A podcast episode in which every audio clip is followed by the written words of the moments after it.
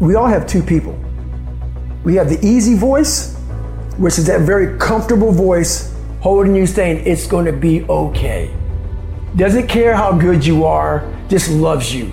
Just loves you no matter how messed up you are in life. That's that voice that we all love. This other voice that we walk very far away from is the voice saying, hey man, you're not working your butt off hard enough. You're not trying hard enough. Turn up this voice over here. The voice saying things to you that aren't nice.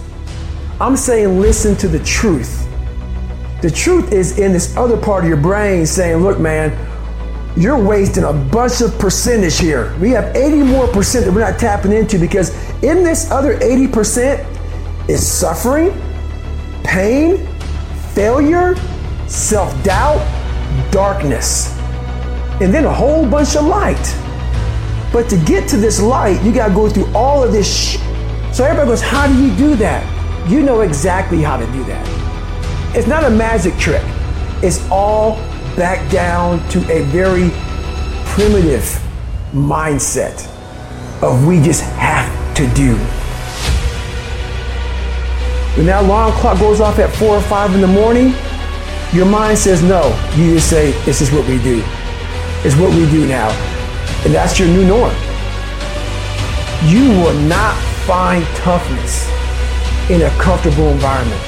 The only way you find it is to drown yourself in a position where you're just out of sorts, where you can't swim and you're drowning.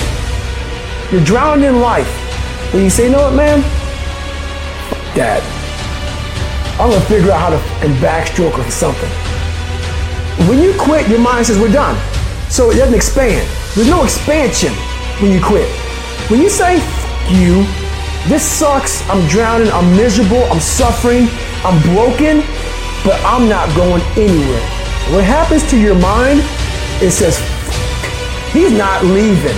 So we gotta expand. We gotta grow. We gotta figure this fucking thing out.